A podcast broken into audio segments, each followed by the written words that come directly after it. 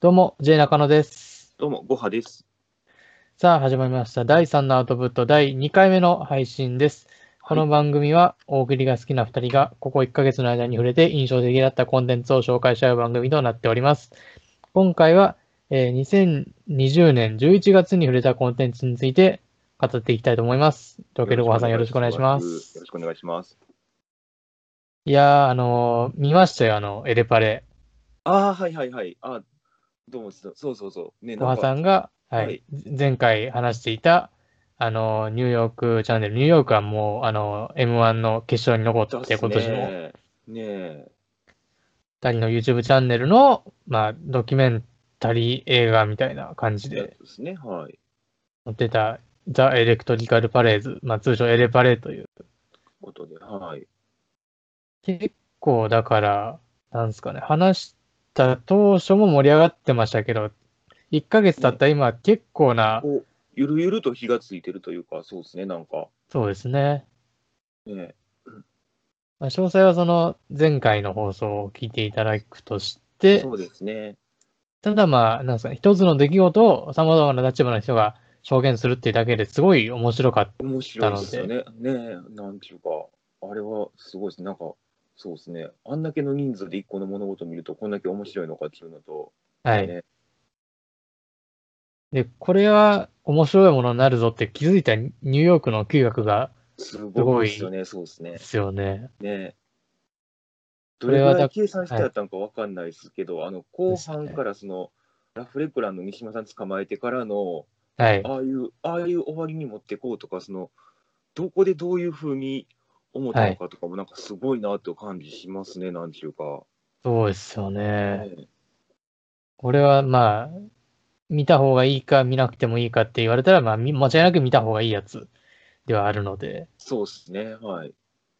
で、その、一個びっくりしたのが、その、ぼ広島市内に、なんかもう、あああ、そっの、かはいはい。なんか広島市内にその DJ イベントとか、そういういろんなイベントをやるバーがありまして、はいはいはい。そこで、その、結構お笑い好きな人、お笑い好きな、その、マスターがいて、エレバレの上映会やりますみたいな、見て感想語りありましょうみたいなイベントもはいはいやってたぐらいですから。へえ、すご一回だからそのラジオ、ラジオ好きが、ラジオ好き集まれみたいなイベントもやってたぐらいなんで、い。はいはいはい。それは、それはちょっと驚きましたね。へえ、で、まあ、あとは、あの、あともう一つ話題で言うと、はい。え前回僕が話題に出した、あの、あ新しい学校のリーダーズそうですね、はい。が、えーアメリカを拠点にアジアのカルチャーを発信するレベル88ライジングと契約、ねえなんか2021年1月に世界デビューが決定とえいう。はいはい。そう、そそっちも、そう逆に僕はそっちのあの終わってから見まして、はい。面白かったですね、なんちゅうか、おもつもう一つ想像してたよりも面白かったのと、はい。あと、そうなんです、なんか途中でなんか、そのなんか世界デビューの話もなんかちらっと見て、ほんで、はいさっき、なんかもう一回、一応確認じゃないんですけど、もう一はい回この話する前に、もう一回見とこうと思って、YouTube はい行ったら、あはいの早速、なんですか、コメント欄がもう英語になってるんですね、なんかもうほぼほぼ。おー。上から、上からもうずっと英語、英語、英語、英語みたいな感じで、はいなんかその、あの、そのなんかか、あの、その88ライジングのその配信見てきましたみたいな、はいはいはい。ここれはすげえぜみたいな、こはれいちょっと面白いなと思ってて、はい。あの、今、あれですね、キズナアイのはい。 YouTube もなんかコメント欄、ほぼほぼ英語なんですよね、なんか。ああ、なるほたまにど。見に行くんですけど、はなんい。か、あの逆に言うと、なんか、その、初めのなんか日本でのなんか流行った時のなんかそのはい。コメント欄とかその見てる人の勢いは正直ちょっと下火なのかなって感じもするんですけど、はがっい。つり外人が面白がってるみたいなところでうんうんうん。なんかこうこの線ってなんかあるんですなんかそのベイビーメタルとかもそうですけどそうですよねなんかまさにねなんかうんちょっとすごいですねちょっとあと単純にパフォーマンスがめちゃくちゃ面白いですね、本当になんかそうなんですよね。ねえなんか初めに話で聞いてなんとなくこんな感じなんかなと思って、見に行ったらそれ以上面白くて、はいなんつうんですかね、曲も面白いし、やってることも面白いと思うんですけど、ななんですかね、なんやろな、これ、うん、なんていうんかね、異質なんですよね、本異当に。質ですね、はい。なんか、僕の中でなんか思ったのは、このなんかこの、大体センターにいろんなこう鈴鹿さんですかね、なんかこのメメガネのはいはい。の、なんかこの、真面目なことやってる時と、なんかこの変なことやってる時と、はい。このなんか、なんつうんですかね、このなんか、ものすごい真面目なこと喋ってるのは、これ今、そのコントで真面目なこと喋ってるのか、熱いこと喋って真面目なこと喋ってるのか、なんか、どっちともなんか言われへんぐらいの、なんか、はい。微妙なラインで、なんか、うまいこと説得力あんのが、なんか、藤井隆さんみたいなと思って見てて、なんか、お なんー。か、なんか、はいはいはい。うん、この今、これは何真面目な時間なんか、ふざけてる時間なんか、どっちなんやろな、とりあえずなんかすごいねんけど、みたいな、なんか、はい。なんかうん、なんか面白かったっすね。あと、なんやろな、なんか、ななんか、あと、このなんか、おもむろになんか最後の方になって、は急いに一人、サンプラー叩きながらなんか3人で歌い出すとかも、なんやそれとか思ってしまうし、なんか、はいはいはい。すごいっすよね。うんねえ。いやーあでもなんもともとその、個性ではみ出すみたいなコンセプトなんで、はいはいはいだか。らその日本からはみ出しても別におかしくはないねえ、はいはわけでい。すよ、本当に。もうさらなる飛躍に期は待いはがいね持てますね。え、ねえ。あとやっぱりこう、なんか最近ずっとなんかこういうグループ、なんか人多いの、人多い、なんかいっぱいいる系をたくさん見ることの方が多分多くて、はい。やっぱり3人、4人とかのグループ見たら見やすいなと思うんですよ。なんかもう まあまあまあ、そうですなんね。かもう自分の感性がなんか嫌になってくるけど、なんかこんなん言い出したらなんかもう、4人、4人ぐらいとやっぱり1人ずつちゃんと見終えるんで、まだ。はい。はいで、こうなんか何十人とかになってくると、やっぱりその一人一人のなんかキャラの縦分けも結構なんかもう細かいところで縦分けるしかなくなってくるじゃないですか。そうですね。ね、なとかもなんか4人ぐらいだったら結構こう、こうなんつうの見た目もキャラクターもパフォーマンスも結構こう分かりやすくこうペンペンペンペンとこう墨分けができるんで、はいあ。なんか見やすいと思うし、はい。多分なんかこのグループの多い少ないそれぞれメリットはあんねやと思うんですけど、はい。この多分多かったら多かったらこうなんか一人二人やめてもどんどん次入ったりなんかこうなんか10年ぐらいやっても新陳代謝が効いたりとかやっぱり多いメリットもあんねんと思うんですけど少なかったら少ないでやっぱりこうはい一。人一人キャラを分けやすいしでこの3人とか4人でずっとやめずに続けられたらこうなんかすごくなんか面白い長い年表ができてくると思うしなはんかい。このまんまうまいこと続いてほんまになんか面白いことになってそれこそほんまにベビーメタルとかパフュームとかになったら面白いなと思うしねなんか次のなんそうかです10ね。年間のね、はい。はい。ただその、英語のコメントがついたのも、その、世界規模のオンラインフェスに出たんですよ、なん12ね月頭なんに。かはいはい。そう、それの影響だと気づかなんだ、そうなんですよ。なんか、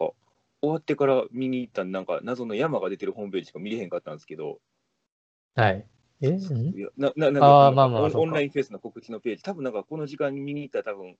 そのオンラインフェスの配信やってたんやろなっていうページで、なんか終わりました、はいはいあ、終わってもうたみたいな感じで。はい。いや、でも、ちょっとここ、そうですね、普通に、ちょっとなんか、今後、普通に追っかけたいというか、ちょっと普通にちょっと見ていきたいですね、僕も。面白かったです、なるめちほゃどくちゃ。はい。ありがとうございました。まあ、いろいろ、えいえ。はいいろいろね、話はありますが、い。けど、えはい。早速、今回とのいうと、ころで、今年の、はい、こ今年の今月の、はい。今月のはい。やつを語っていきたいと思いま行す。きましょうか。はい。えールールとしては、僕たちが交互にコンテンツを1つずつ紹介し、それを3回行います。は2い。人合わせて6個紹介することになります。はい。では、まず僕、J 中野から紹介したいと思います。はい。お願いします。えー僕、はい、僕が紹介した1つ目のコンテンツは、えー怪しいシンドバッドといはうい本を紹介したいと思います。はい。これは、あのーちょっと古いんですけど、あの、はい。はい。 2004年にはい。集英社文庫から出たんですよ。はい。で、これ、なんで古いかっていうと、古いのを読んだのかっていうと、まず説明するんですけど、はい。まずこの、書いた人が、その、著者が高野秀幸さんという、はい。あとは作家兼探検家みたいな人で、ああ、なるほど。はい。はい。はい。はい。で、その様々な国での体験をいろんな本にしてる方で、はい。で、モットーは、誰も行かないところへ行き、誰もやらないことをやり、それを面白おかしく書くといううーん。はい。はい。はい。のを掲げていて、で、その、ちょっと前だと、その、クレイジージャーニーとか、そういうのはいはいはいメディア出演も多数。あしあ、ておなりるまほしてど。はいはい。で、これまでその高野さんが本の中でやったことっていうと、例えば、あの、ミャンマーからジャングルを歩いて渡って、その、西南シルクロードっていう、はい。その、シルク、一般的に知られているシルクロードとはまた別のジャングルの道がおあって、それをーはい。歩いて渡って、あの、やむを得ずインドへ密入国してインドを出禁になったりとか、すごいな。はいはい。あの、ブラックリストに載ってるらしいんです。今、おお。いや今でもかどうかわかんないですけど。はいはい。 例えば、その、他にも、あの、アヘン栽培地域に出向いて、あかんはい。現地の人と仲良くなって、一緒に栽培してはい。たりとか、やろうな。 そうですね。 すんやろうなと思って聞いたらすんだなと思って。そそれぐらいのはいはい。人なんですよ。はいはい。で、まず知ったきっかけが、その、もともとその宮田玉樹さんっていう方はいの、その、旅行記を中心に書かれてる宮田さんの本を読むようになって、で、宮田さんの本の解説を高野さんが書いてたりとかうー、んなるほど、はいはい。高野さんの本の帯を宮田さんが書いてたりとかして、つながりがあって、それで知るんですよ、高野さんのことを。はい。で、僕が高野さんの本を読んで、あ、これ面白いなってハマった時にはもうすでに著作が多数あったわけですよ。はいはいはいはい。で、その中から、今まで出たやつの中から、その純不動でもう気になったものから読んでたんですよ。なるほど、はいはい。で、これまでその高野さんのおすすめ何ですかみたいな、そういう話になった時には、デビュー作の厳重無弁兵を終えっていうのを挙げてたんですよ、おすすめに。はい。で、これはだから、その、高野さんが早稲田大学探検部時代に、部員、サークルの部員と、そのコンゴの湖に40日間滞在して、その、むモケレムベンベっていう、その幻獣、いわゆるそのネシー的な生き物を、おおはい。その探しに行くっていう。はい。目撃情報はたくさんある。でも実際見た具体的な証拠が何もないはいはいはいはい。ああ、なるほど。生き物を探しに行くっていう話なんですけど、はいはい。で、高野さんの本は、その、海外に行くんで、どうしても地名とか、その、あ出会う人名とか、専門用語が結構多いんですよ。はい。なので、その、高野さんの本に慣れてない人は、読んでいくうちに多分、その、あれ、今これどういう流れみたいな、うんうん。な。る恐れがあるんで、でも、厳重無弁部を終えは、その、湖に一箇所に留まってるんで、流れがわかりやすいんですよ。はいはい。なんで、まあ、それをおすすめですよっていうふうに、まずそこから、まあ、デビュー作っていうのもあるんですけど、はい。それを、まあ、上げてたんですけど、今回読んだその怪しいシンドバッドがもしかしたら、一番の高野さんの入門書かもしれないなと思ったんですよ。はいはいはい。で、今回だから、その、怪しいシンドバッドは、その、インドとかアフリカ、タイ、中国、コロンビアなどをはい。行って、そこでの体験を本にしてるんですよ。はい。 19歳から29歳の間にした様々な体験のオムニバス。若いな。はい。 若いな。若い時期に。ねそうなんえです。すごいな。で普段は、あの、一冊につきテーマは一つなんですよ。はいはいはい。この本だったら、模型レムウェンベとなるかほ、ど。はアいはヘいンとか、一テーマ一つにつき一冊なんですけど、はい。そうの、ん今回はオムニバスなんで、はいそ。の、一冊の本にまとめるには短いなっていう話を多分まとめたものだと思うんですけなるど、ほど。はいはいはいはい。で、短いけど、内容はものすごい濃厚なんですでよ。すね。はいはい。インドに行って、その悪い、その現地の人に騙されて盗難にあった話とか、うんうん。で、危険地帯に出向いたりとか、結構危ない体験もしたりするんですよ。はい。で、その、当時の国の文化も知ることもできますし、はいはい。で、その、一番ちょっと衝撃だったのが、その、コロンビアで、その、現地でもそんな知られてないような幻覚剤を探しに行った話があるんですね。 はい。 あの、幻の幻覚剤って、幻って字が2個入るんですけど、ほんまやね。すごいな。で、それを、その、はいなんとか、その、現地の人も知らないから、調査して、調査して、最終的に手に入れて、それを飲んで、はい。その時に見た光景をそのまま活字にしてるから、その描写が、もう凄まじいことになってな出るるほんですど。ねはいはいはい。まあでも体にはまあ、異変起きたけど、その後後遺症とかそういうのもなく、はい。ただトリップし、トリップした時、幻覚剤でトリップした時の話を書いてるんです。なるほど。はい。で、そういう高野さんの凄さっていうのは比較的短いエピソードでも伝わるんだなってないるほうど、なるほど。はい、発はい。見がありましたね。これははいはい怪しいシンドバッド。はいかなりお普す通にすめ面白そうですね。はい。高野さうんはそうですね。すごい、おすすめですね。ん。一応、毎回聞きながらメモをつけてるんですけど、幻の幻覚剤は書いてて、だいぶ面白いですね、ほんまに。 ま、幻が1とさ1と3文字目で来るのかいと思いなが ら。。そうですすね。結構、本当にす。ごいこういう、なんだろう、海外で変な体験する人の日本のトップクラスみたいなはいはいはいはい。なるほことど。だなるほどと。思いますね。はい。単純に文章がすごく、まあ当たり前ですけど、うまいので、はいはいはい。その、すごく濃厚なノンフィクションとして読めると言いまなするか。ほど。そんな感じですね。はい。わかりました。面白そう。ちょっと見てみます。どうもです。えーでは、えー、おはさん、あ、よろしく僕はい。はいすはい、いきます。では、えっと、僕が、えっと、一つ目に挙げたいのが、えっとですね、佐久間信之さんの「オールナイトニッポンゼロです。はい。ね、ラジオ番組で、えっと、一応、ラジオとしては水曜日の深夜3時から、えっと、全国何局何局ネットなんかな、でもまあ今、ラジコでエリアフリーだったり、タイムフリーだったりで、そこそこ聞けたりすると思うんですけど、それとは別に、えっと、佐久間さんの「オールナイトニッポンゼロって、Spotify でアーカイブが聞けるんですよ。はいはい。あの、そう、なんか使ってるか、なんか、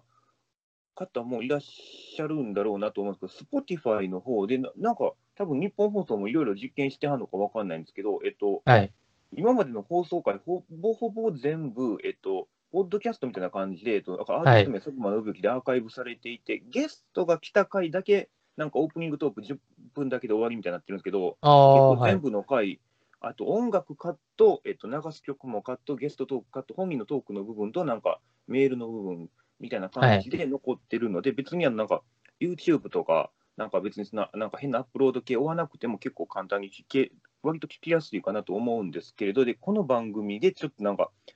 あの、今回そのやりたいのが、一応紹介したいのが、えっとですねはい。去年の4月から始まって、割とその番組始まった時のこの番組の売りとしては、えっとそのテレビ東京の社員である、えっと、佐久間さんという人が、その日本放送でレギュラー番組を持つっていう、ちょっとその変わったところから、まあはいそのみんなが気になるそのテレビマン、ふ普段どんな日常を送ってんのかとか、そのこの番組の収録,、収録でこんな裏話があったとか、あとその佐久間さんの人脈使って、例えばあのテレ朝の梶さんとか、あと千鳥とか伊集院光さんとか、そういうはい。結構すごいところを深夜3時にゲストで呼んでくるブッキング力とか、割とそういうところがその番組の初期のはい結構強いコンテンツやったと思うんですけど、はいここここ何ヶ月かで言えば、もう番組始まってすぐのなんか本人のフリートークがめちゃくちゃ面白いんですよ。おおもうむちゃくちゃ面白くて、あのフリートークっていうか、なんですかね、まず番組始まって、えっと、ちょっと今週こんなことがあったみたいな話があって、で、まあ、1曲かけて、その次に、まず一回一旦必ずその自分のフリートークのパートがあるんですけど、はいそこに結構毎回10分、20分サイズの、もう、がっちりエピソードトークをはい。持ってきて、フリートークでよなんか喋ってるっていうよりも、ここに結構一本話を作ってきてるぐらいの感じのエピソードトークになってて、はい。もう毎回結構10分、20分、なかなかの尺なんですけど、こうなんか笑うところもあるし、はい結構なんか、わなんかすごい最後にそんな感動させられるんやと思うところもあるし、あのはい結構アホ,、アホな話やったりもして、なんかもう構成がしっかり、もうほんまにガチガチに構成ができてて、どこでテレビマンの才能使うてんねんっていうぐらい、はあ。毎は回い。毎回、毎週、もうここのなんかそのオープニングの話、一本聞くのをちょっと楽しみにして聞けるぐらい面白いんですよ、もうほんまに。はい。なんていうんですかね、なんか、もうヨガよ、ヨガよなら、もうほんまになんですかね、なんか落語の名作みたいに、こう、なんか毎回一本の話ずつ、なんか、どっかに記録されて残っててもいいんじゃないかなっていうのがよくできてて、はい。えっ、とですね、どう、そうですね、例えば、なんかざっくり言うと、なんかその、オードリーとなんかオンラインライブを成功させて、なんかはい何万人もなんか同時で見てましたよみたいな、すごかったねみたいなことを言うた日に、そのまま打ち上げも何もせずに、あの、はいオンラインライブを離れて、そのままラジオの現場に来て、なんかそはのい。晩のし、生配信終わったまま寝ずにラジオに来て、で、はいラジオの生放送も終わって、で、自分が今度なんかイベントをしますって告知したらチケットも速完して、はそい。んな自分がそのまま家帰ってきて、なんか、まだ寝ずに朝朝の5時、6時になんかその娘さんの弁当を作らなあかんいうことで、はい弁。当を作るんですけど、その時になんかその家にあるなんかそのゴミを自動で片付けるシュレッダーみたいな機械に間違ってトングを入れてしまって、トングが巻き込まれてま機械に巻き込まれて曲がってしまってあらそ。の奥さんと娘が起きてくる前に曲がったトングを直すために奮闘する話とか、そそういうなんかなんかそのなんつうんですかねその結構バカバカしい話になるけどちゃんとそれをすごいはい。スリリングな、なんかその本人のなんかい、いろんななんかコンテンツを吸収して育ってきてる部分とかを使って、なんていうんですかね、うまく喋れないけど、け結構なんかその、あとなんかそのディズニーランドに行って帰ってきた話とか、別になんか、はただなんかその自分が、えっと、関わってるアイドルのイベントの応援に行って帰ってきた話とか、その、割と普通の話を、ここんだけそのいろんなポイントをつまんで、面白く喋れるかみたいなところが、なんかすごくて、なんか、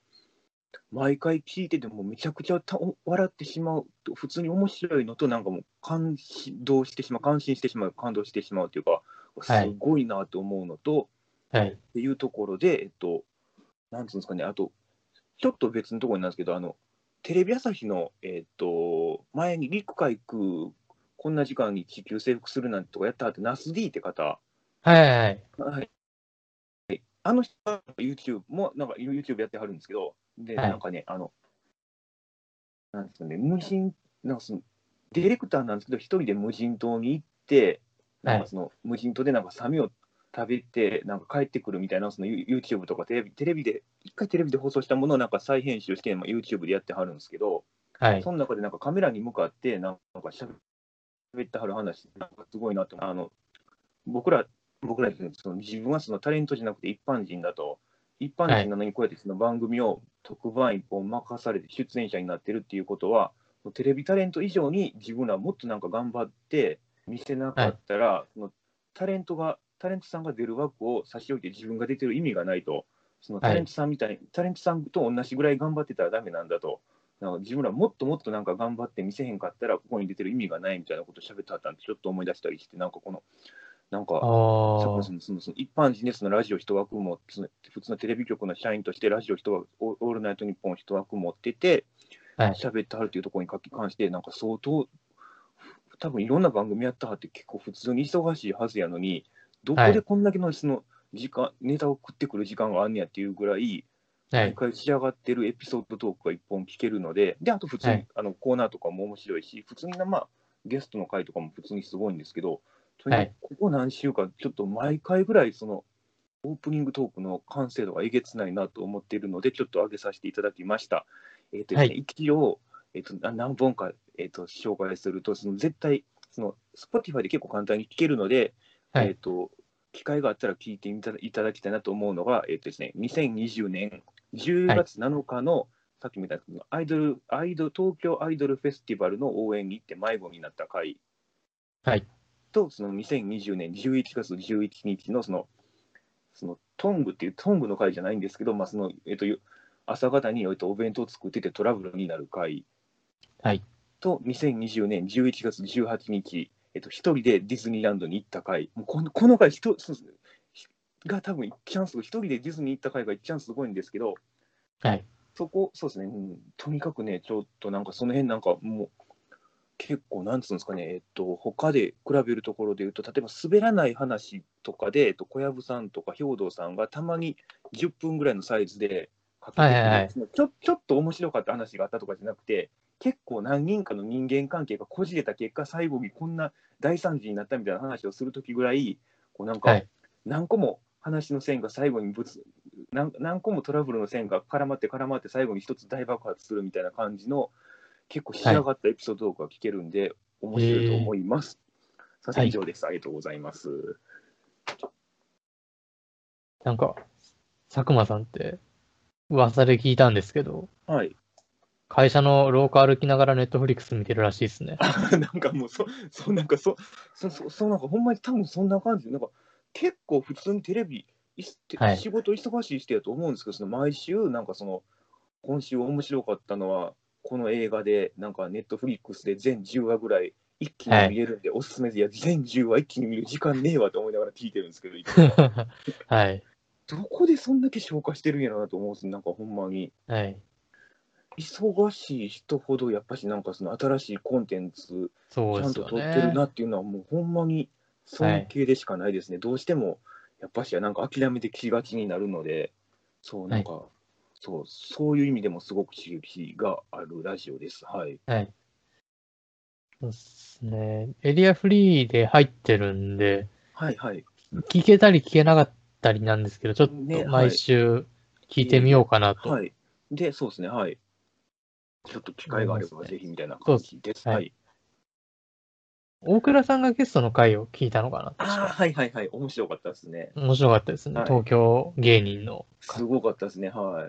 い面白い歴史みたいな。ねえ、ああいうのなかなか普段聞くことないので、はい。です。はい。すみません。では、中そちらお願いします。中野さんお願いします。えーでは、えー僕 J 中野の2つ目は、はいえー変なものみっけといはうい漫画です。漫画、はい。えっ、と、タイトル、ひ全部ひらがなで、変なものみっけ、け。はい。びっくりマークびっくりマーク、はい。です。これは、あの、沢原智さんという方のはいはいはいはい。作。品で、えー月刊スピリッツで連載中の作品で、はい今年の7月に5巻が出たんですけど、おーはい。先月あの3巻まで読みまして、はい。これがあの、博物館を舞台にした作品なんですよ。うーん、なるほど。はいはいはい。でこの主人公の臼井徹さん、えー男性、連載当初、えー第1話の時点で26歳。はい。あの、市役所で働いてて、博物館へ事務職として出向になった人なんですうーよ。ん、はい。で、3年間勤務するってなって、で、そのバイクで博物館へその初出勤に向かう途中に、はい。あの、あの、カモシカの死骸を抱えた女性に乗せてほしいって頼まれるんですよ。はい。で、まあ、押されて、はいの結構乗せていって、鮮度が大事なのって言われて、乗せて、、 はい。連れて行った先が勤務中の博物館だったんですなよ。るほど。はいはい。で、その女性はその清澤あかりさんという方で、はい。その、第一話はその、清須あかりさんと共にカモシカの解剖をするんですよ。はいはいはい。無理ややり手伝わされて。おい。で、その、まあ、詳しくは書かれてないんですけど、その、彼女は、その、生物の専門で、おそらく。はい。結構、フィールドワークもガンガン行う方で、こう、なんていうんですかね。あの、研究のためなら人が変わるとまではいかないですけど、まあ、木に登ったりとか、結構躊躇はしないような人で。なるほど。はい。で、まあ、主軸となるのが、その、臼井徹さんと清澤あかりさんの二人なんですけど、はいで、漢字の博物館は、その、自然科学の分野を取り扱ってまして、はい。で、その書いてたの、そのまま言いますけど、その哺乳類、鳥、魚、昆虫、植物、鉱物、化石などを展示してて、なるほど。まずその、なんですかね、博物館の裏側であったり、生き物の生態であったり、研究員の仕事とかを漫画を通して知ることができるというはいはいはい。作品になってまして、えーこれ、が結構いいのが、その、でも、研究員、博物館の関係者をいくらでもその変人に描くことってできると思うんですよ。うんうんうん。はいはいはいはいはい。そうした方が話も作りやすいし、ギャグのシーンとかもそうですね。コメディっぽくできるし。でも、それは、それをやりすぎじゃない、過剰にコミカルじゃないはい。トーンで、あくまで普通の人たちですよっていう。あーふうに描くはんいですよはいはいはい、なるほど。で、言ったら、その、この鳥の生態はとか、はい。この石の特徴はみたいな、そういう雑学の部分と、その研究を通じて生まれる人間模様の比率がはい結構絶妙な塩梅で混混ざってて、傾きすぎないというか、なるほど。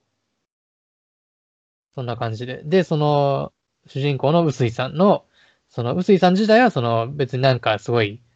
なんか欠点があるとか、そういう人間ではないんですけど、その、言ったら、知識の面では、その外部の、もともと外部の人間なんで、その清津さんとかとはやっぱり知識の面では勝てないけど、そういう臼井さんの成長というか学びをこう描いてるわけなんですよ。はいはいはいはい。で、まあ、読んでいくうちに、あなんか自然ってすごいな、生物ってすごいなっていう、この当たり前のことに気づけるっていう、その、なまあな、地味だけど、すごくいい漫画で、好好きな人は好きなんじゃないかなと、なるほど僕。は思いました。はい。変なもの見っけというはい作品で、確か4巻から、あの、子供も読めるように、振り仮名が振られるらしいんですよ、漢字あに。ーへえ。あーなるほど。そんなんあんねや。はい。これが、だから、小学館から来てますね。はい。そういう漫画でした。はい。見てみます。これは、そうっすね。な、なんで知ったかわかんないですけど、多分本屋で見つけて、へえ。そうですね。なんか面白そうだなと思って、はいはいかはい。で、面白かったんで、読んでますね。はい。そんな感じです。はい、どうもです。えーでは博、物館、博物館行かへんすもんね、なかなかそう。僕そうはなんですよねそうなんですよね博物館か。へえ。博物、博物館でもともとなんかバイトしてたんですって、作者はのいはいは沢原智さんは。い。なるほど。ああ、そういうことか。はいはいはい。で、それを、ああ、なるほど。はいはいはい。へえ。わかりました。ちょっと、また見てみます。そんな感じで。では、いどうもです。あ小川さん、はい二つ目をお願いします。はいえっと、僕も2つ目、ちょうど漫画で、えっとはいまたガラッと違う方向行くんですけど、えっと、漫そう一応僕はそうです、ね、漫画で読んでて、なんで、えっと、無能な7っていう作品です。はい。えっとですね、無能なが漢字で、えっと、無能無能が漢字で、7がまあひらがなで、カタカナで7ですね。無能な7で、えっと、ちょうど今、アニメがやってるんですよ、今期。はい。で、えっと、どっちでもいいかな、どっちでもいいっていうのはあるんですけど、アニメ版も基本的に全く同じ道を通ってるみたいなんで、ちょっとはいアニメの方見れてないんですけど、で、はいい、うところで、えっと、漫画としては確かに月刊少年ガンガンなんかな、えっと、はい。これ多分、どこで見たんかな、なんか、なんかでなんか紹介されて、なんかすごく面白い漫画があるみたいなんで、ちょっとはい。読ん試し読み、初め試し読みで読んで、わ、これ面白いと思って、そこからずっと、あの、電子書籍で買ってるので、はいあ。んまりその連載誌とかをあんまりちょっと意識できてないんですけど、で、えっと、今、アニメが、えっと、地上波でやってるのと、えっと、多分一はい番見やすいところで言うと、えっと、Amazon プライムに入ってると、特になんか、うんうんうん有料な、チャ有料チャンネルとか入ってなくても、Amazon プライムで、えっと、1話から、えっとね、最新話以外が全部見れるみたいな感じになってます。なんか、最新話だけなんか一周遅れて公開みたいになってああ、るみたいではい。なんか D ストアとか ABEMA とか入ってる、なんか有料会員で入ってる人だけなんか最新話もすぐ見えるみたいな、まあでも一周遅れなんでみたいな感じで、まはあいえっとですね、ざっくり説明すると、ざっくり説明するのが難しくて、結構何を喋ってもネタバレになるので、あれなんですか、簡単に言うと、なんか主人公が人類の敵と呼ばれる敵と戦っていくっていうアニメで、はいもうほんまになんかそれぐらいしか、あと、まあ、かなそれぐらいしか説明できないんですけど、まあ、なんかざっ初め読み出すとなるほどそういうなんか主人公が敵と戦って成長していくみたいな,、なんか学園もののバトルものみたいなんかなみたいな感じで読み出す感じになると思うんですよ。はい。えっと、基本的にそのタイトルの「無能な7」っていうだけあってその基本的に主人公側が圧倒的に毎回不利なんですよ。主人公はもうほぼほぼ生身の人間みたいな状態でで、はいあい毎回出てくる敵が何かしらのその能力を持ってるっていうタイプの漫画なんですね結局。うんはい。で、まあ、初めはそれがなんか火を出せるとかなんかその氷を操れるとか、まあ、そういうタイプな、なるほどそういう能力者が出てくるのねと思ってたらもうとじ結構早い段階でそれがそのサイクルが破綻するぐらいむちゃくちゃ強いやつが出てくるんですよ、もうこんなん語れへんやんみたいな。いやもえうー私,、私はもう死なないんでみたいなんとかなんかそのもう私はもうそのなんかその時間ごと巻き戻しますんでみたいなのが出てきていやいやもうじゃあ無理やあーんみたいなところからその基本的に主人公もその頭を使うだけで、そのもうアイディアとなんかその周りの人のなんかをうまいこと味方につけてなんかみたいなその頭だけで切り抜けるところをなんか、なんやったかなえっ、とほ本編のちょっとすぐ出せんななんかえっ、と出せないんです出せ出せるかな出せないかなってところでしたねそうなんかその本うんうんうん。ごめんなさいねごめんうまいことあ、いえいえ、大丈夫です。まあえっとね、ここそうそうそう、えっと、そう想像をことごとく裏切る正義と悪の気略、気略、なんか、えっと、地域の地と戦略の略ね、気略サスペンスって書いてるんですけど、もうほんまにそんな感じで、はい。あの毎回、うわ、これ無理やろっていう出来が出てきては、なんとかアイデアと、なんか、うんうんうん。もうそうですね、なんか、なんとか切り抜けて、わあ、なんとかなったぜを繰り返すっていう漫画なのかなって思って、3巻ぐらいで破綻するぐらい、また違う方向行くやんみたいな方向に行って、はいで。4巻、5巻、6巻ぐらいで、どんどんどんどんなんか話が、あれ、なんか、は初めと思ってたんと違うぞみたいな方向にどんどんどんどん転がっていくんですよ。まあはい基本的にその、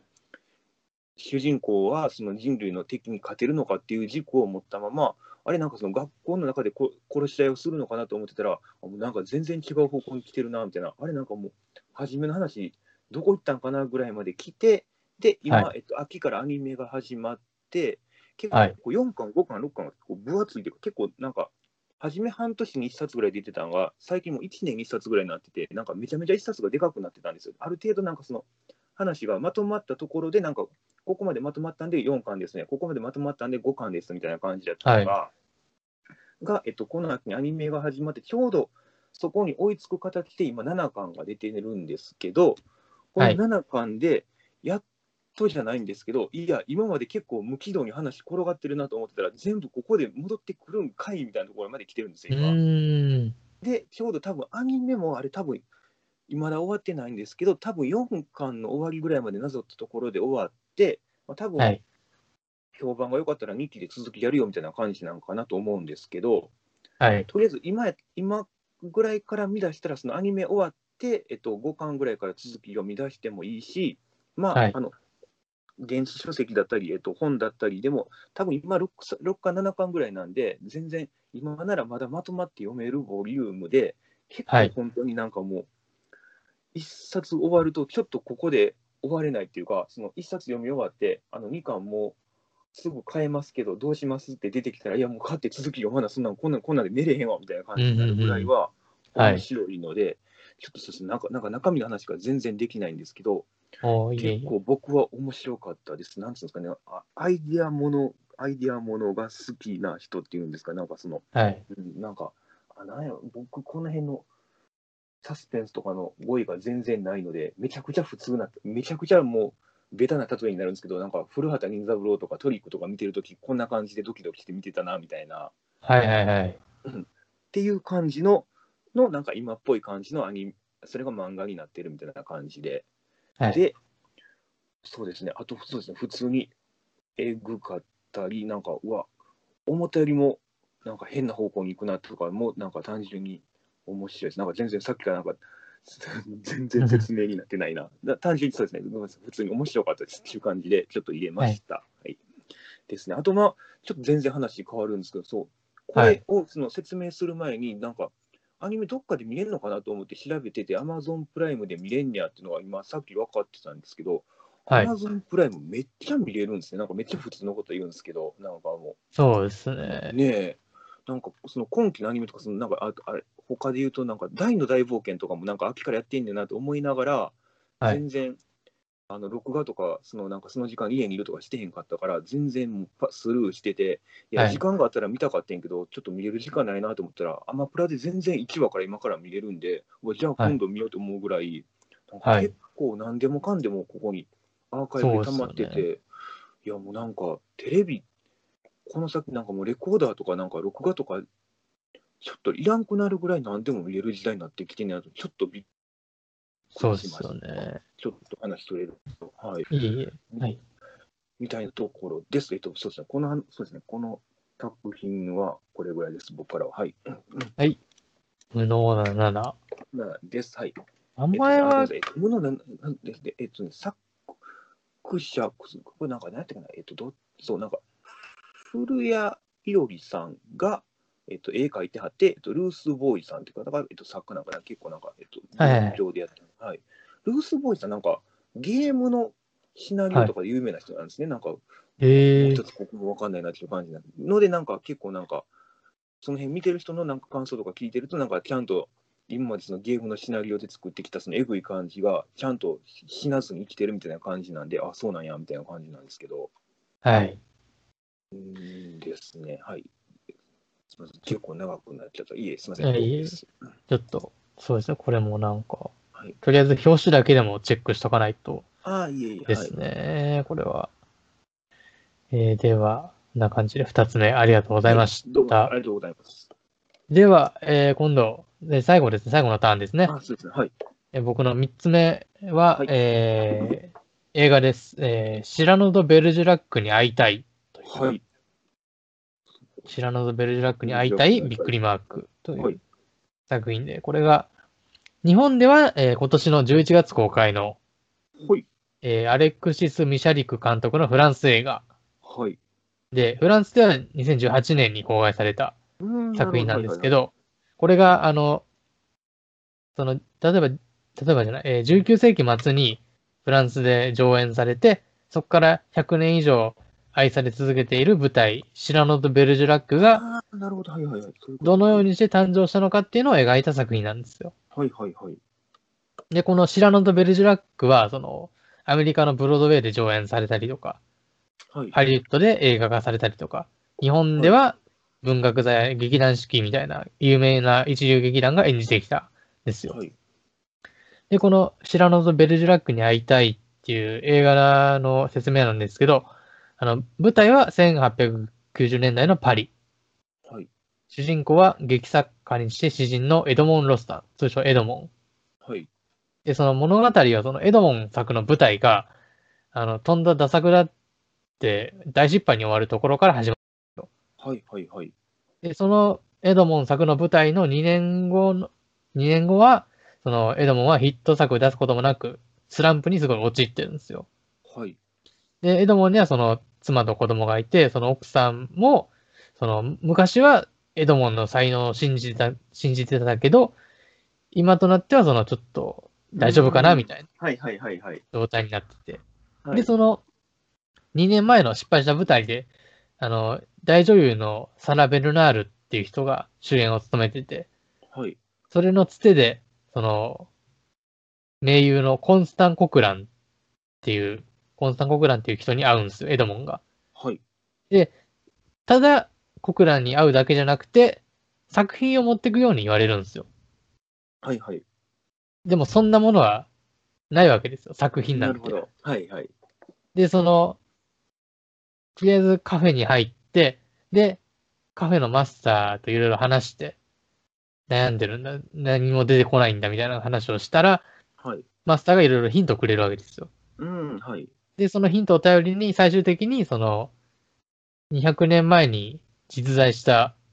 えー剣術家にして作家のシラノド・ベルジュラックを主人公にすることを決めるわけです。うん、はい。で、その、まあ、キャラクター、シラノとベルジュラックのキャラクターは借りるけども、ストーリーは自力で生み出さないといけないんですよ。なるほど、なるほど。はいはい。実際にそのエドモンがコクランに会いました。で、その構想はあるのかみたいな質問されて、で、もちろんありますよって出任せ言って、はいいろいろ質問される、ストーリーにつきいろいろ質問されて、質問されて、その場で即興でアイデアを出していくんですよ。はいはいはい。ここでもし君に脚本任せるってなったらすごいチャンスなので、うん。もう必死に、あの、食らいついて、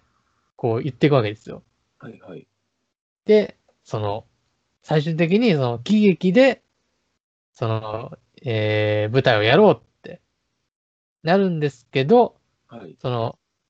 俳優のコクランは、すごい借金を抱えていて、はい。あの、古巣の劇場支配人に、その、パリ中の劇場から追放するぞって、うん。ものすごい脅されてるわけですよ。はい。で、仕方がないんで、その、一個その、来月まで、すでに、すでに借りている劇場があるんで、そこでシラノとベルジュラックを上演しようってうん。はいはい。なるんです。で、1ヶ月切ってるけのに、まだ何もかけてない。うん。で、キャストも決まってる、上演も決まってる、稽古しながら書いて、稽古をしながら書いて、でキャストのわがままを聞いて、みたいな。はい。ハプニング続出、トラブル続出。で、果たして、無事に公演を成功させることができるのかっていうなるほど。はいはいストーはリいーはでい。す。はい。これがその単純なコメディで、テンポも良くて、すごい面白い作品なんですけはいどは、いはいただそのコクランのその理不尽なことをこうさらっと言ってしまうようなキャラも良かったりして。で、この作品を、その紹介したいなと思ったのが、その途中で、その何でもないシーンなんですけど、はいその劇場にその、初日、公演初日に、劇場にそのお客さんがこう、ワクワクしながら集まってくるシーンはい。見て、ちょっとその、なんですかね、グッときたというか、うーん、わかりますそね。のはいはい。だから、年齢も生活環境も違う大勢の人たちが、はい。これが見たいっていう一つの目的で集まってくるっていう、そういうはいは光景って、日本どころか世界中で大小の、規模の大小かからず、毎日のようにあった当たり前の光景じゃないですか。うんうん演劇にしろ、お笑いにしうん。ろ、音楽にしろ。はい。ああ、そっか。はいはい。そういうのをちょっと、そういう光景あったなと思ってう、ますね。なみるほど。そのシーンを見ただけでちょっと泣きそうになったんですよ。ああ、いい話、はいはいはいはい。ああー、確かに、そうですね、今年ないもんね、そうですよね。ないんです。そう今年はちょっとなくなったんはいですよ。はいはいはいはい。ああ、なるほど。そういうのもあありつつ、いそこは全然この、本当に何でもないシーンなんですよ。はいはいはい。お客さん集まってきました、なんか、カフェの、カフェのマスターが、あの、舞台、白野のベルラック見たらサービス、見た客がサービスだ、みたいなこと言って、お客さんが、カフェのお客さんが劇場に駆けつけるみたいな。うん、うんうんうん。いや、でそもういうなんか、はい。そう、割とみんな、多分あの光景、多分好きなんですね、なんか、結構なんか、いろんな VTR で使うじゃないですか、どうしてもなんかライブのビデオとかって、オープニングでなんか早回しで、はいはいはいなんかババババババって座っていくやつ。ありますね。ねえ、やっぱり、なんかどっか好きなんでしょうね、多分人ってあれやっぱし、はい。席が埋まっていくのもやし、その埋まっていくっていうこと自体もやっぱし嬉しいし、みたいなんとか。はい。なんかあるんでしょうね、確かに。ああ、あるんだとほ思んうまやな、そうっすよね、確かに。失われてる文化っすよね、今ちょっと。しそうですね今ねだああ。からまあ、そうです考ね。えたことなかった。はい。だからまあ演劇とかそういうのを見る演劇とか好きな人はもうぜひ見てほしいはいはいはいはい。です。なるほどなるほどシラノとベルジャックに会いたいという。今、そう、ちょっとこの作品のページ見たんですけど、まだやってる映画館ちょこちょこあるんですね。そっか。ああ、そう。映画館、映画館もそもそも行ってないなって思いながらさ、まあこの間 M1 のビューイング行ったかぐらいで、はい。えー、ちょっと、京都は終わってんねんな、けど、えー、長いことやってるとこは結構あるっすね。ああ、そう。おおうん、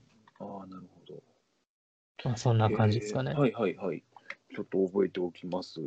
あーすあー、確かにそうですね、そうですね、ほんまやな、そうですね、なんか、集まってはい一個の見るは、ほ一個のものを見るのはほんまに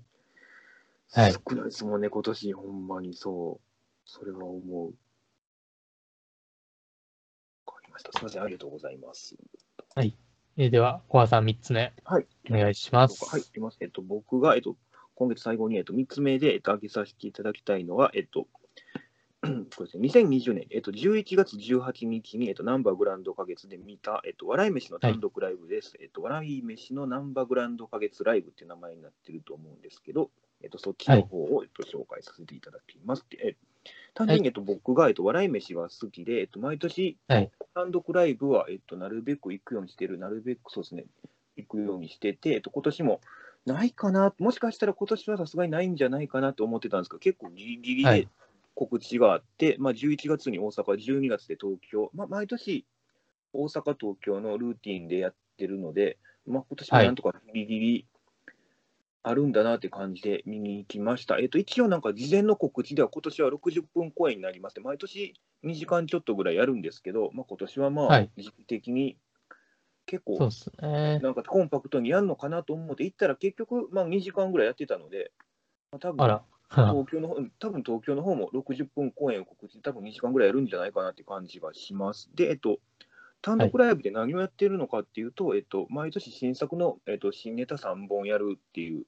新ネタ3、えっと、大体漫才やって、コーナーやって、漫才やって、コーナーやって、漫才やって終わりみたいな感じなんですけど、まあ、今年は、えっとそうですちょっとだけ短めにっていうことで、えっと漫才2本やって、コーナー1個やって、漫才やって終わりみたいな感じだったんですけど、 はえっい。とですね、ここっからなんですけど、えっとですね、笑い飯が個人的に好きでずっと見てて思うこともあって、えっと、はい。例えば、そうですね、笑い飯で言うと結構、だからそこで毎年新作の漫才作ってるんですよ。割とはい毎年3本作ってて、この笑い飯の3本作ってるっていうのも、なんとなく、えっと、テレビとかで、えっと、見てて、見てること、見たことがある方とかは、なんとなくイメージつくと思うんですけど、一本の中で、なんか、ちっちゃいネタを2本やったりするので、こう、はい。前半になんか何々ってあるような、ちょっとやってみようかって言って、で、また後半にまた全然違う何々ってあるような、ちょっとやってみよううかんうんうんみたいなのとかがあって、はいで、単独ライブでやる3本って、1本が大体10分から20分ぐらいあって、その1本の中で何々ってあるような、ちょっとやってみようかが2、3個あるので、実質はい毎年あれ 6, 6、7個ぐらいネタ作ってるんですよ。なんえでーすけテーど、マが複数あるっていそうなう。んです基本的に結構結構6、7本ネタ作ってるんですけど、はいそ。の6、7本の新ネタが基本的にテレビに出てくことほとんどないんですよ。はい。で、なんやったらその後、なんか普段の、えっと、笑い道が出てる劇場とかで漫才はでその、使われることもないので、基本的に毎年新ネタってその単独ライブでやって、ほぼ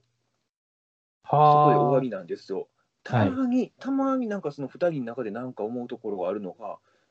そうですね、この10年で言うと、た多分給食センターとか、あと何やろな、あと水道料金とか、なんか2、3本ぐらい、なんかその後、テレビのネタ番組とか、普段の劇場とかに、で、なんかその、なんかレギュラーメンバーに入ってるようなネタが2、3本ぐらいあるかなぐらいで、あはとい全部もうほんと使って消えていく、あとなんか、年末の、去年の年末のザ・漫才とか、確か新ネタ、その単独でやった新ネタから持ってきたはったんですけど、とか、まあ、はい。たまになんかその、その年の年末の、えっと特番とかで、1回、2回やって終わるぐらいかなっていう感じで、ほぼほぼ全部消えていくんです。なんで、それをずっとなんかその、ファンとしては、なんで使わないのかなと思ってた時期、なんその結構毎年面白いネタ作ってんのに、なんで残らないのかなっていうのを思ってた時期もあるんですけど、最近はなんとなく自分の中で納得がいってて、はい。吉本の m 1チャンピオン取った人のなんかその後の人生問題ってあるよなってずっと思っててはい。吉本ってそのよくそのあの吉本の良さとしてなんか普段から劇場があって毎日舞台に立てるみたいな話あるじゃないですか。はい。ありますなんね。ですけど、うん、でだからそれこそ本当に笑い飯とかってその普段テレビに出てない日も大体毎日どっかの劇場に立って漫才をしてるんですけど、はそい。こに来はるお客さんって、結構その全国から、例えばそのナンバーグランド花月とか、その大阪に、まあ、ちょっと今の時期あれですけど、まあ普段で言うと、その大阪に観光に来て、その何日か旅行する中のプログラムの一個として見ていくみたいな、はい。ルミネでもそうですけど、東京に来たし、なんかルミネあるし、ちょっとお笑い見ていこうかみたいな感じで、決してその、どっちかっていうとその、そうですね、他の事務所ライブとかの雰雰囲気と比べるとこう、ものすごくライトな人はがい大半を占めるのが、その1年のうち大ほとんどを占めてると思うんですよ。っていうところで書けるネタって、はいどうしてもその、本人たちのその意図とか、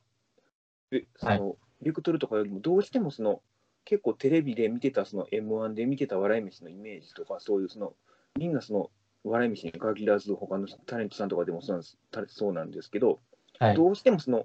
めちゃくちゃ尖った、むちゃくちゃ難しい新ネタとか、そのテレビの出てた頃のイメージはこうだけど、今の俺たちはこうっていうような新ネタよりは、どうしてもこうみんなが見たい自分ってこういう自分なんやろなっていうはい。ネタを出さないとどうしても受けない、さすがに尖ったことやって受けなくて出番が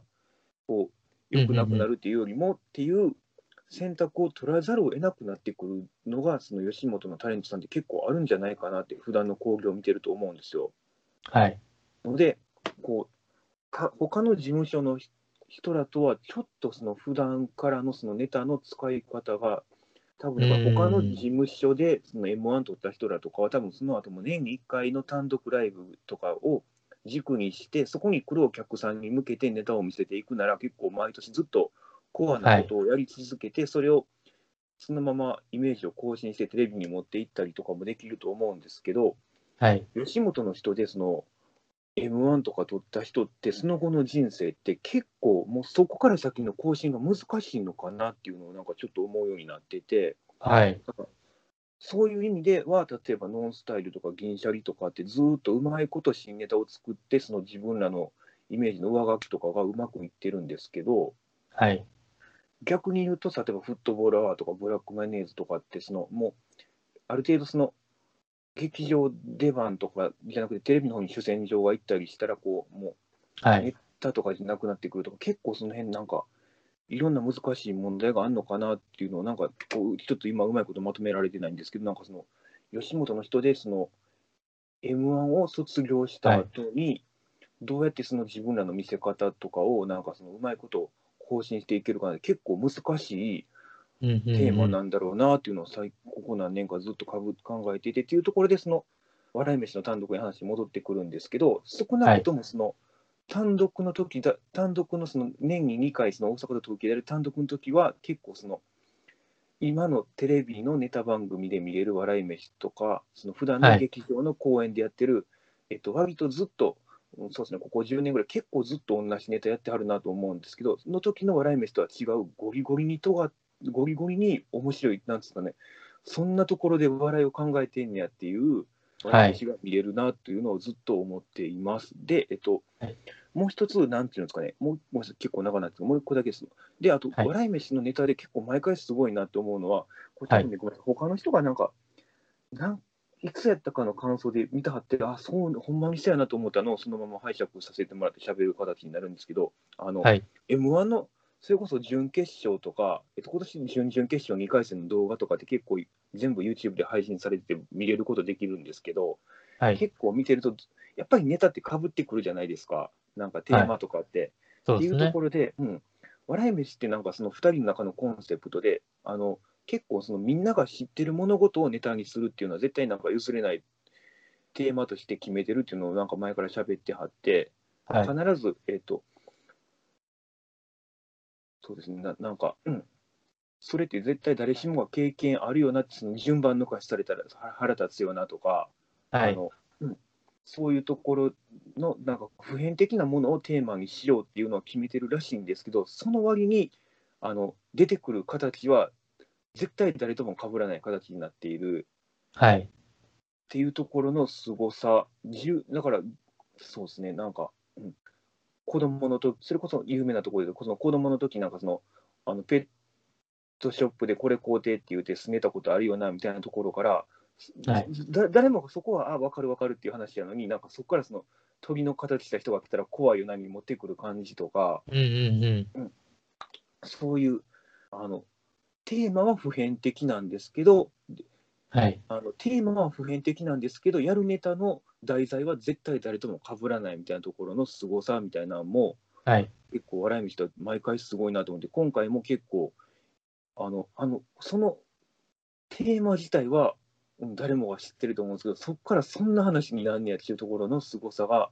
はい毎回あるなっていうのを感じますっていうところで、えっと、あともう一個このタイミングで挙げたかったのが、えっと、12月の21日に東京公演があるんですけどはい。今年この東京公演があのオンラインの配信があるんですよ。はいあ。のオンラインチケット吉本の有料なんですけど、なんで、もし興味があれば、えっと、有料なんで、なんで必ずしも誰しにもおすすめではないんですけど、あんまり笑い飯の単独ってその、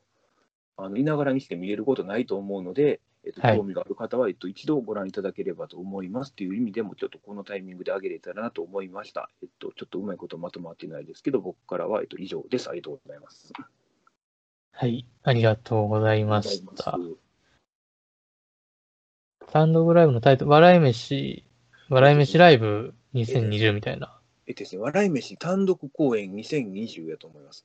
ああ、なるほなど。んか今まではなんかね、笑い飯、なんかね、ここもなんか毎年謎で、なんか笑い飯単独公演2018とか2019、2020みたいなはタイい。トルになってるんですけど、劇場に着くと、なんか、あの笑い飯のナンバ花月ライブか、要はナンバグランド花月ライブか、笑い飯のルミネライブってタイトルタイトルになってるんで、なんかへえ。社内、社内でもうちょっと統一が図られてないのかなと思うんですけど。はい。ですね。はい、 なるでほど。検索するときは笑い飯単独公演2020です。はい。はい。なるほど。ありがとうございましいたい。ですみません。これ普通に劇場で見に行ったわけですよね。ナンバーグランド花そう月。ですね。えっと大阪は、そうなんです大阪は配信なしやったんで、えっと、はい普通に見に行きました。はい。笑い飯。あのー、僕はずっと広島に住んでて、はい。で、その、高校時代にお笑いに、こう、どっぷりハマって、はいはいはい。関西の情報が知りたいってことで、はいはい。何にたどりたどり着いたかわかんないですけど、その、関西で、その、お笑いのブログを上げてる、うーん、はいはい。なんか主婦の方のはい。ブログを読んで、はい。関西の賞ーレースとか、わかる。関西ローカルとめっちゃ。か、はいはいはい。ローカルの番組とかの情報を得てたんですよ。めっちゃわかる。そその時期あったっすよね、なんか十何年前、なんかもうほんまに。ほんとそうですね。そうそうそう、めっちゃわかるっす。あの、僕もそんな感じだったっす。なんか、行けてないライブの、はなんい。か誰かが行ってきたブログ見て、タイトル並んでるのだけ見て、なんかネタのタイトル並んでるのだけ見て、ああ、こんな感じだったんや、みたいな、なんか、なんかはいその時期やったっすよね、なんかもう。で、その方がすごい笑い飯がああ、はいはいはい好。きで、言っ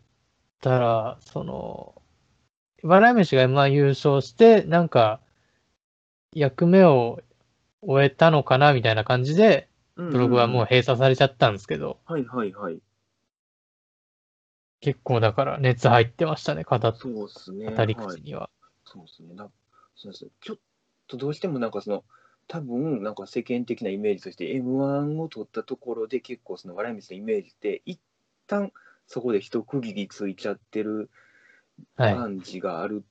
と思うし、えっとファンから見ててもファンそのずっと追ってるファンから見てても多分この10年って結構、はいその後そうですねお互い別々の仕事が結構増えたり哲夫さん結構もうしあの仏教だったり、はい。あのそっち側のピンの仕事増えたし、西田さんも西田さん単独、例えばテレビ千鳥とかも結構呼ばれるのも西田さん一人やったりはすい。るので、結構その、